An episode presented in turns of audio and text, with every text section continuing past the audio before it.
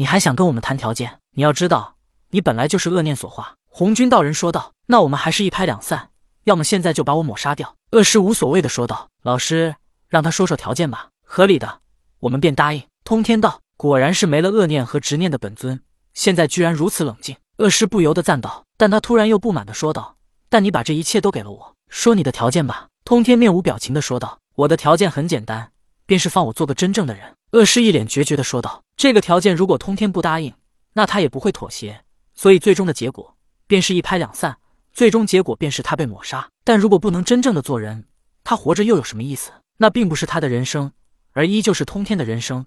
他只不过是被通天操纵的傀儡罢了。放肆！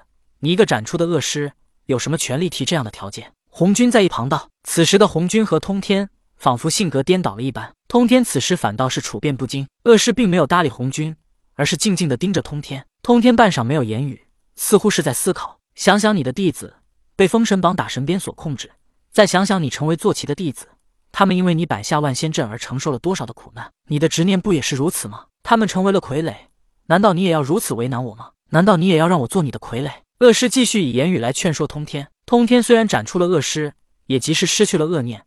但他却依旧知道一切过往。他斩出恶师，也是想让恶师完成自己的执念，否则他宁愿拥有更多的感情。好吧，我给你自由，但你必须完成我的执念。”通天说道。“哈哈，你给我自由，我便会完成你的执念。如果没有自由，不如现在就抹杀我。而我也不愿做别人的傀儡，过别人的人生。”恶师道：“我可以给你自由，但你知道我所有的记忆。如果你要自己完整的人生，那么我往日所经历的痛苦，你也一定会经历。”而你如果只有恶，你会不择手段，你便不会为情所困，也不会为了颜面而做一些让自己后悔的事。通天语重心长的说道。但是这番语重心长的话，在恶师看来，只不过是通天不愿意放自己自由的一番借口。放心，我绝对不会像你一样死要面子。当初元始杀死三霄童子，既然他都出手了，如果是我，我不会与他正面为敌，我会暗中杀死十二金仙，杀死姜子牙，让他所有的计划都失败。哪像你？还正正经经的摆下诛仙阵，看，现在诛仙四剑也没了吧？恶师嘲笑道。接着他又道：“诛仙四剑你因为面子弄丢了，现在却要我去帮你找回来，你这本尊当的也太失败了。”恶师当然知道，通天不敢杀十二金仙和姜子牙，因为这十二金仙和姜子牙的命运都是红军的安排。但通天不敢杀，恶师却根本不在意这些，因为他是恶师，是不择手段的。所以每个人的性格不同，会导致他做出的事情也不一样。导致的结果也就不同。当时的通天有太多的顾忌、颜面、兄弟之情、老师的命令，这都是影响通天做出这些行动的原因。就算现在让通天教主选择，他依然会像当初一样。只不过现在想来，他可能会极力压制自己摆下诛仙阵和万仙阵的冲动，避免截教覆灭。但是这一切，在封神大战之后，这些顾忌统统都没有了。面对恶师的嘲笑，通天面无表情。既然他把恶念和执念全都给了恶师。那么他也就不再理会这些事了。通天，既然你愿意，那么为师也不再多言此间事了。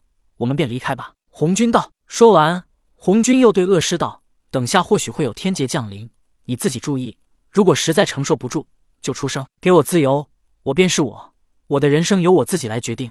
纵然不能面对天劫，也是我的命，不需帮忙。”恶师道：“这天劫非同小可，你一次要面对两个天劫，恐怕难以承受。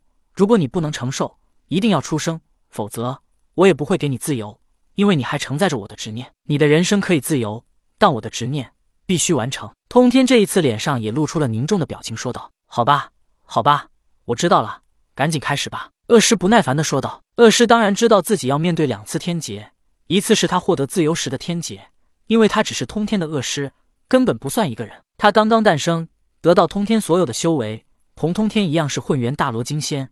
也即是圣人之境，但此时的他只是通天恶师，他即是通天，所以不会有天劫。但如果恶师想要完整的人生，那么通天就必须将他与恶师所有的联系都切断。自此之后，通天是通天，他是他，将再无联系。如此一来，那就违背了天数。一个这样人为制造出来的人，必须经受天劫的洗礼，才能在世间生存。而这样人为造出来的人，却一出生就是圣人之境，那么他也必将承受成圣的天劫洗礼。所以。